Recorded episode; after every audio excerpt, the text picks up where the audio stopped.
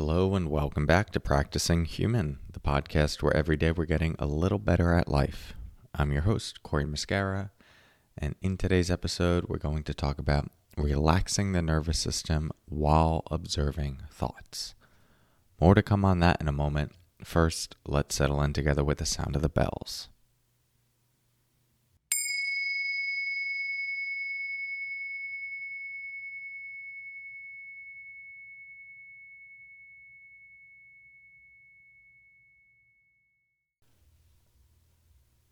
So many of us struggle with difficult thoughts.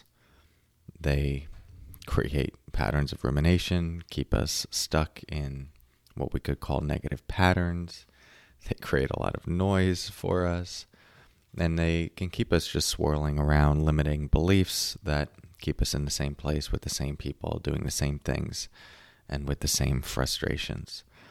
And so it's obvious that many people are looking to work with the thinking mind. And for many folks, uh, starting out, one of the first steps is something like meditation, where you practice becoming the observer of your thoughts rather than being caught up in your thoughts. And if you're familiar with this, this may be quite a simple idea. If you're new to it, it's quite a profound idea.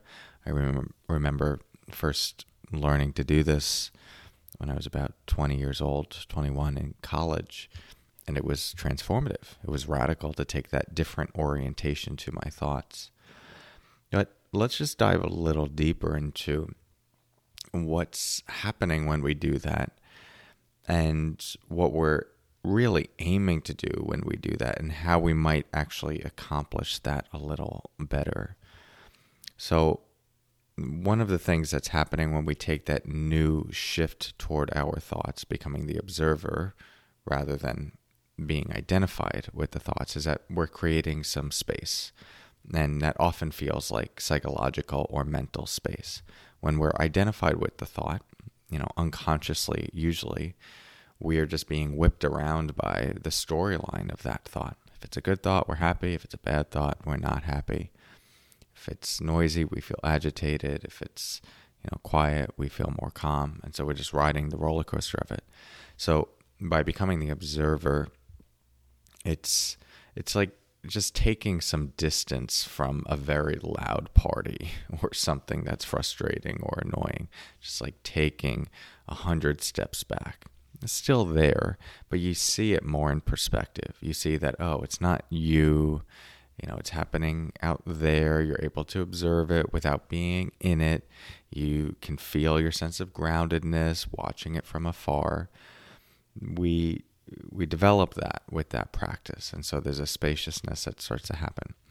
However, you know, working with the mind's a little different than that metaphor, because it's not like we could just keep taking hundreds and hundreds of steps back. We we will still be with our mind on an ongoing basis, and the disidentification with it can become quite strong.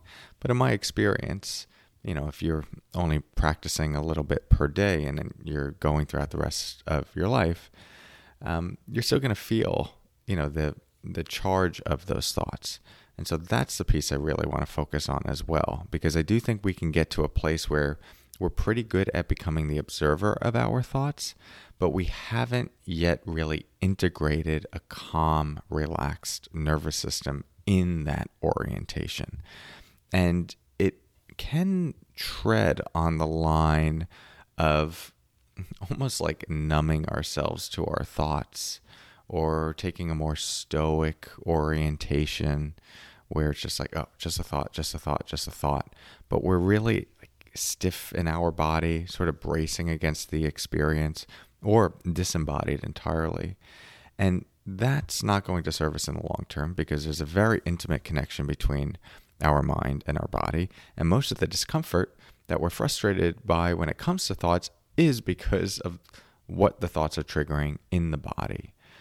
And so what I think we're really looking for, and you know, this might not be the the wisdom on the deepest level of what a meditation practice is aiming to accomplish. But I think the thing that we are, we actually want when we want to become the observer of our thoughts or work with our thoughts is that we want to decouple the emotional charge from the mental activity. We want to decouple the emotional charge from the mental activity so that the activity can exist there without us feeling a particular torment. And we don't want to get rid of the emotional charge entirely because, as I've talked about before, and is just a really important point, thoughts can serve as a form of intuition. There's a level of discernment that needs to happen with thoughts. So we're not just trying to make thoughts completely neutral. Um, we we need to be attuned to thoughts and the different flavor of thoughts and how to use them. And that's a you know an episode for another day. Uh, but on the journey to that, since we often have so much identification and so much attachment, and so much charge around thoughts, getting to a place where there's less charge and less reactive kind of charge is a really useful skill. And so what I want you to practice with this, you can do it in the morning, you could do it in the evening, you could do it you know, on your break at work, you do it in your car, when you pull into the driveway, before you go into the house. Take five minutes, use one of those minutes, just anchor your attention on your breath, as a stability point, just to ground the mind a bit. And then I want you to open your awareness to just watching whatever the mind is thinking about. Whatever it is, doesn't matter. Good, bad, right, wrong, absurd, tame. You're just watching the mental activity of the mind. But simultaneously, you are tracking the level of ease or contraction in your body. And as the thoughts fluctuate, you'll notice that the contraction or the ease in your body fluctuates as well. And certain thoughts will create a little bit of a, a tightening or fear, and other thoughts will just feel neutral.